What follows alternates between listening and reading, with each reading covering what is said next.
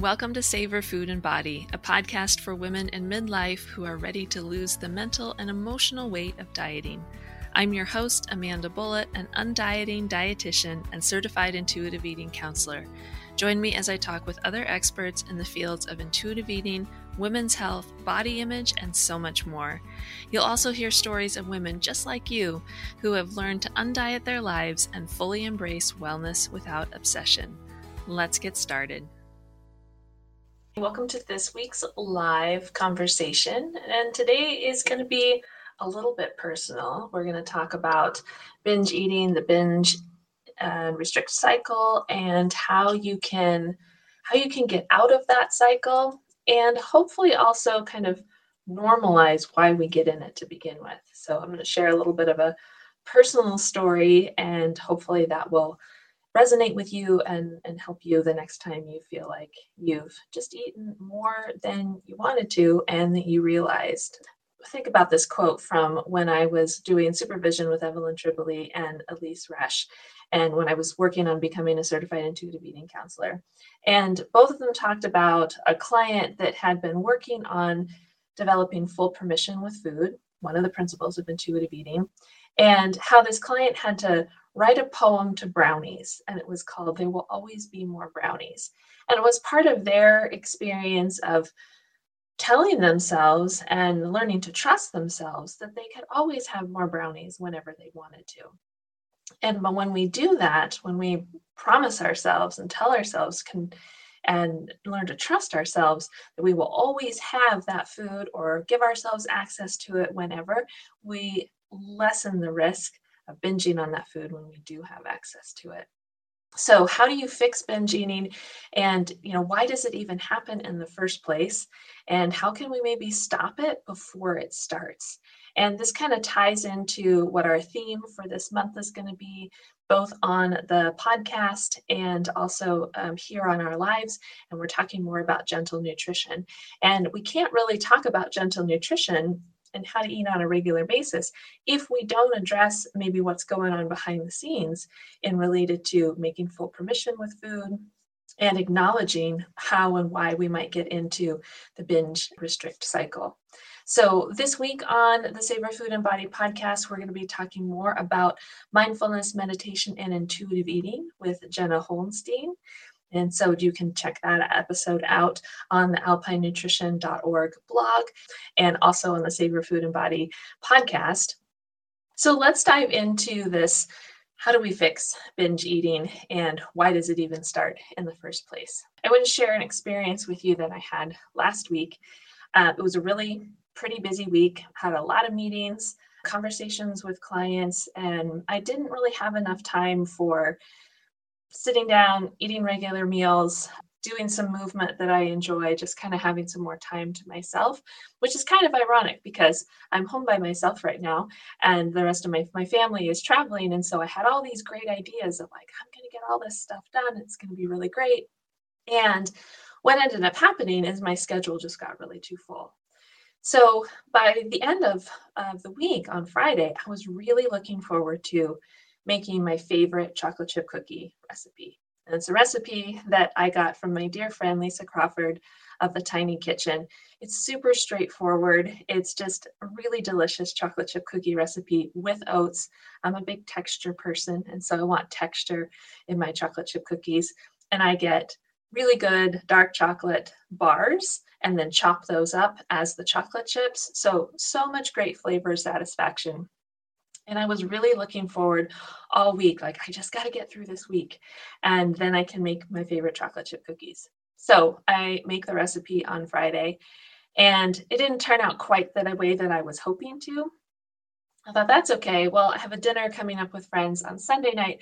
I'll make another batch and it'll turn out better, which it did because I forgot a key ingredient, as you do when you're distracted and you've been too busy and you're in midlife. But what happened is so both of those batches, the first batch, even though they were okay, they were definitely edible, and I did enjoy them, but I plowed through that whole batch. And then I made the second batch. We had some for our, our dinner. And then I found myself polishing off the rest of that batch. So now we're two batches of cookies in in about three days. Now, I don't want you to compare yourself with those numbers. Um, I'm not even going to tell you how many cookies were in those batches. It really doesn't matter.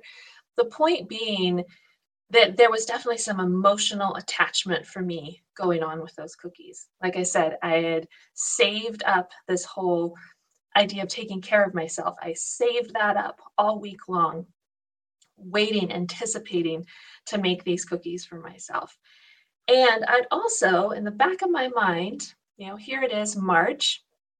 I haven't been able to move my body in, in as much as my body typically needs and likes and enjoys. So my, my size has changed. My clothes felt a little bit tighter.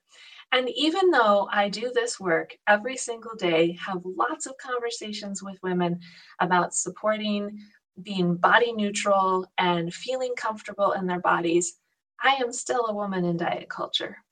I still internalize that we should be of a certain size. And it starts to get a little stressful when my pants are fitting differently. So I'm just like you. So I had to recognize that for myself too, going, okay, hold up. I think part of this whole cookie situation was also I had told myself, okay, it's March. You don't need to bake anymore. You don't need to eat any sweet foods anymore. Hiking season's going to start soon. It's time to get back up into shape, and hopefully my pants will fit better too. Here I am, certified intuitive eating counselor, nutrition counselor, do this work all the time. Those thoughts still come up for me too. So I want you to hear me and me saying that to you, and that it is totally normal to have those thoughts because we are part of a culture that encourages those thoughts. Now, how you act on those thoughts is a different game. As I kind of reflected on, like, what is the deal? What happened with these cookies? I haven't had an interaction with food like that in a long time. What happened is, as I was reflecting on it more as the week started, and I kind of dug myself out of my self self pity hole of going like, God, why why did I do this? Like, I'm a professional intuitive eater. Why did I do this? Don't spend too much time there. If you if you get into the same mindset if you've been practicing intuitive eating for a while and you have an experience like this with food please don't beat yourself up about it because it's not going to help you through the process of what i'm about to share with you. As i reflected back on my experience i went huh there are two key things that happened here. One is that i didn't allow myself enough time for self nourishment all last week. I was rushing through my meals I didn't get time for some outside movement like I typically like that helps me get back into my body, decrease the stress on my nervous system, connect with my body. I didn't leave myself time for that. And I saved up self nourishment all for the end of the week. And in that saving up process, kind of blew up in my face, really. That's part one. I'm going to share how you can avoid that happening for you here in a second. Part two is there was this restriction mindset going on in my head because I had told myself, oh, you know, hiking season's starting soon.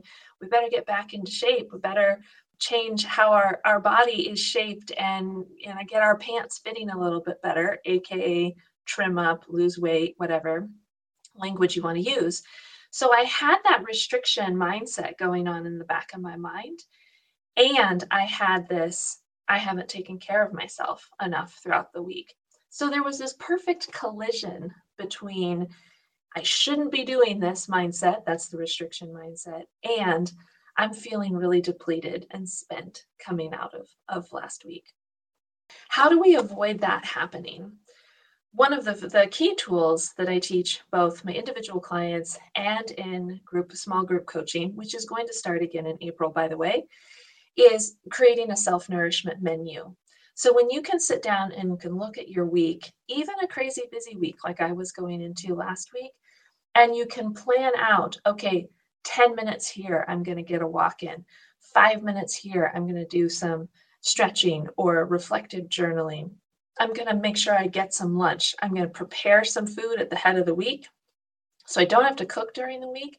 And I'm going to make sure I get 10 minutes to eat some lunch, 15 minutes, whatever that might be. Again, we're not talking about big chunks of time here, but you've plugged into the calendar that I'm going to allow myself time to nourish myself, food wise, movement wise, connection wise, social, being social, enjoying your hobbies, whatever that is.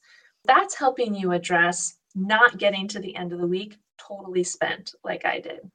The other piece of the addressing the restriction mindset is kind of sitting, having a reflection. Maybe that's part of your reflective time during the week, going, where did I even get these thoughts of my body should be a certain size by springtime to fit into spring clothes or to start moving my body more in springtime? Where did that thought even come from?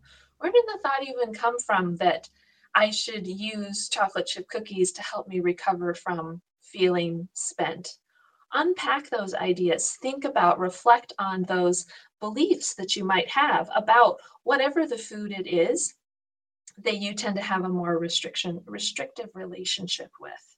What I want to sum up with is that it's totally normal to have these experiences with, with food where you catch yourself eating mindlessly, eating for emotional coping, even a full on binge. What happens though, as you become more solid in an intuitive eating practice, is that you can stop yourself, even if it's after the fact, but you can stop yourself and you can reflect back on, whoa, where, why did this happen? How did this happen? Where was my mindset? How was I connected or disconnected from my body, disconnected from my emotions? I think this is really important, and I share this with my clients, I share this with my, my students or group members, is that it's not about not having those thoughts of like, I should never not think about not having this food. It's not about that at all. When you develop a practice of intuitive eating and you continue to practice the skills that you learn by becoming an intuitive eater again, is that you get faster at having these reflections and noticing, oh, whoa, I was a little detached from my body there. I was a little detached from my emotions. And this is what happened. This is how that all played out into food. So, again, it's not that you should never have thoughts about food or get distressed about overeating or binge eating or not have negative body image thoughts. That is definitely not what this work is about. But this work is about can you work on those skills of mindfulness to bring you back into your present moment and then reflect on how did I, why did I have that interaction with food or why was that a distressing eating situation? I hope that's helpful. And as always, you can add comments, share your story, ask questions about this by going to alpinenutrition.org forward slash contact. You can always get in touch with me there. I want to also invite you to listen to this week's episode with Jenna Hollenstein on mindfulness, meditation, and intuitive eating. And it will give you some additional skills on how you can help yourself walk through the aftermath, if you will, of overeating and binge eating when you do experience that. And until next time, continue savoring food in your body in whatever way sounds delicious to you. I'll see you again soon. Take care. Thanks for listening today. I hope this conversation inspires you to undiet your life and start savoring food and your body. You can find show notes and resources from this episode by going to alpinenutrition.org forward slash blog, B L O G. If you'd like to learn more about my one on one counseling or group coaching programs, go to my website, alpinenutrition.org, and click Work with Me at the top of the page. And finally, if you found this episode helpful, don't forget to rate, review, and subscribe to the show. Until next time, keep savoring food and your body.